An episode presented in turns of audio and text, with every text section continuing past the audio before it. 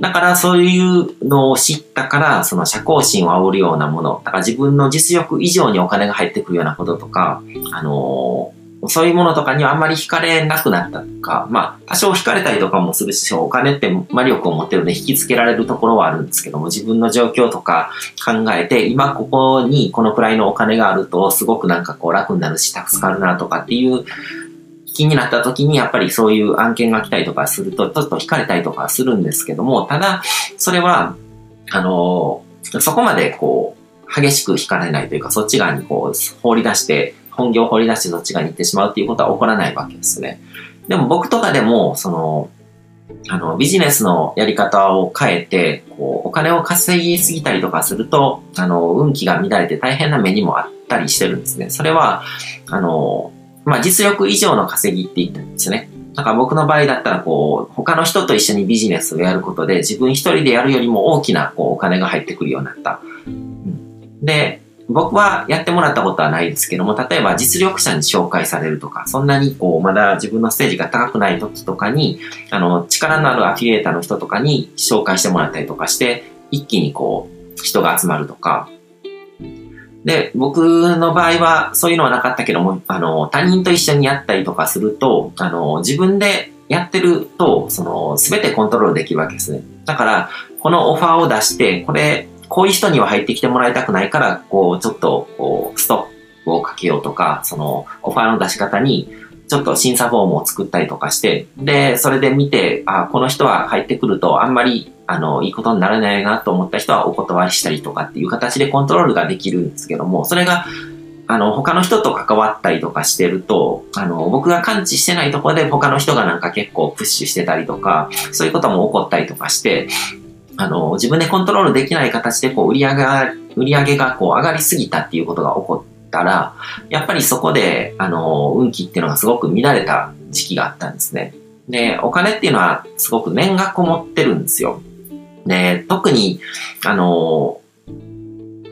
まあ、コンサルビジネスとかコーチングとかセミナービジネスみたいに、この、相対で、相対でこう、お金をもらうものとかは、特にそうなんですよね。こうお金を払った人が、そのお金にいろんな念を乗せて払ってるので、で、そういう人が会いに来たりとかして、こう、いろいろとこう、実際に関係を作っていくと、あの、すごく影響を受けるんですね。で、悪い念を持ってる人とかが入ってきたりとかすると、すごくなんかこう、変にプレッシャーを感じたりだったりとか、その、うん、なんかいろんな、こう、自分の、こう、心が自分の手を離れていくというか、その、まあ、関わる人から影響を受けて自分の選択っていうものが作られていくので、やっぱりいろいろと変わっていっちゃうんですね。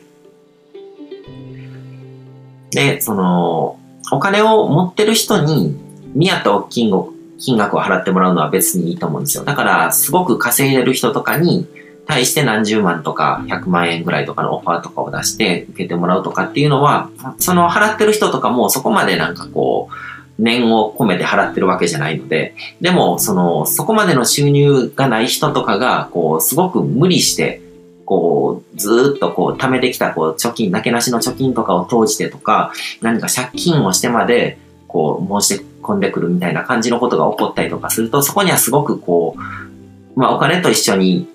あの、邪念を抱え込んでしまうんですね。だから、あの、煽るようなセールスだったりとか、その、心理学を駆使して、こう、誘導するようなセールスっていうのはやめた方がいいと思うんですね。それは、あの、まあ、一度そういう痛い目にあったりとかした人とかすごく頷ける部分だと思うんですけど、そうやって無理して、まあそこも自分の、あのー、キャリアの築き方というか経験を自分で選ぶっていう視点だと思うんですけども、そうやってでもちょっとしんどい思いしてでも最初に実力をつく、つけて、その実績を作っておきたいっていう人、何、何としてもその実績を手に入れたい、その経験を手に入れたいっていう人だったらややる価値はあると思うんですよ。でもやっぱりそこでいろいろとこう自分のコントロールを離れることがあったりとかしてめんどくさいことも起こったりとかするわけですよね。で、会社員とかで仕事をしてると結構そういうのがあって、こう、あの、上司とか、あの、会社の方からこう、目標数字を振られたりとかしてるから、それを達成するために、数字を追うために何か仕事をする必要があって、で、ちょっと負荷をかけて、でもこう、売り上げを上げるっていうことをやるって、やると、やっぱりすごく邪念とかそういう悪いエネルギーとかが流れ込んできて、あの、結構後々大変なことになったりとか、あの、あの、消耗したりとかっていうことが起こりがちなわけですね。その、自分のこう、器とか、まあ個人でやってるとすごくわかりやすくて、僕みたいにこうコンテンツビジネス、情報発信とかでやってると、そのメールマガに読者が何人ぐらいいて、で、自分が何かメールマガジンをこう発行した時に、その、どれだけの人がそのメールを開封してくれてるかとか、そのメール内に貼ってあるリンクをどのくらいの人がこうクリックしてくれてるのか、どのくらいの人からこう感想が届くのかとか、そういうのとかで、あの、感覚がわかるんですね。で、その感覚がすごくこう一致してる時とかっていうのは自分のフィーリングで、あ、このくらいの金額でこのくらいのオファーを出せばこのくらいの人数集まりそうだな、このくらいの規模感でやろうかなとかっていうのが結構わかるんですよ。で、それをしっかりとこう、コントロールできるところでやるっていうのがすごく大事で、だからその、その感覚が分かってるのってすごく大事で、自分の器を知ってるわけですね。だからそれよりも大きな結果が欲しかったら、もっと、例えば広告費をかけたりとかして、こう、メルマガの読者をたくさん集めるとかっていうことをして、こう、情報身体を大きくしないといけないとかっていうのが見えてくるわけですね。で、この、お金っていうのは金額、それ自体がエネルギーの大きさを示してるところもあって、その、宝くじとか仮想通貨バブルみたいなことで、こう、実力以上に稼いでしまうと、その、自分の元に流れ込んできたお金に主導権を奪われてしまうんですね。銀行口座とか、こう、資産の額面の数字に、簡単に心を持っていかれるんですよ。だから、たくさんこう、銀行口座にお金が入ったとかってなると、こう、あの、変な高揚感が生まれるんですね。で、自分の、これが自分の実力だみたいな感じで思っちゃうんですよ。まあそれが実力に見合った結果としてそれが入ってきてるんだったら全然問題ないと思うんですよ。それが一致してるので自分の実像、本当の実力っていうのとその自分の感覚っていうの。でも、その、実力を超えた額とかが入ってきてしまって簡単に稼げすぎちゃったりとかなんかラッキー的なことで稼げてしまったりとかすると、あの、過大評価してしまうわけですね。過大評価してしまうと、あの、気が大きくなって、あの、普段使わないところでお金を使ってしまったりとか、ちょっと無理しても、後で挽回できるから大丈夫っていう感覚になっちゃうんですよ。で、そこで愚かな選択をしてしまうわけですね。何か愚かな選択をしてしまうっていう時は、やっぱりそうやってこう、大きなエネルギーとかがこう流れ込んできて、調子がいい時とかに何か足元を救われるようなことの種を作ってたりとかするっていうのと同じで、で、あの、カルマの種をまいてるっていう言い方もできるんですけども、何かしらこう、その、まあ、調子のいい時ほど足元が見えなくなって、で、大事な人に対して心ない仕打ちをしてしまったりとか、こう人間関係を損なうようなことをやってしまったりっていうことが起こるわけですね。で、そうやってこう運気っていうものがこう乱れ始めたりとかすると。だからその、調子のいい時ほど、あの、これは本当に自分の実力でうまくいってるのかっていうのを考えるようにしてほしいんですね。で、スピーチャルにハマってしまう人っていうのは実力っていう視点がないんですよ。なんかこう、運の良さとか、ラッキーとか、その、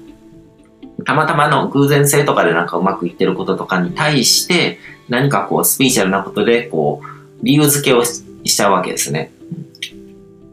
で、それってすごく危険で、そういう部分を排除してちゃんとこう自分、科学的に見てこう再現性のあるロジックとして、ちゃんとこう自分の実力がこうだから、今の情報身体がこうだから、影響力の政治がこんな感じだから、だから、あの、ちゃんとこう、ラッキーとかじゃなくて、あの、エネルギーの循環のあの、サイクルとして、まっとうなことが起こって、この結果が来てるんだっていうことが分かってればいいんですけども、そうじゃない要素が入ってたりとかすると、それによって自分が、自分の心が自分を離れてしまうというか、こう自分の意思じゃない選択っていうものが混ざってきて、で、そういうところに決まって、こう、愚かな選択をしてしまったりとかして、あの、将来的に、あの、まあ、状況が悪くなったりとかするような、こう、種をまいてしまうわけですね。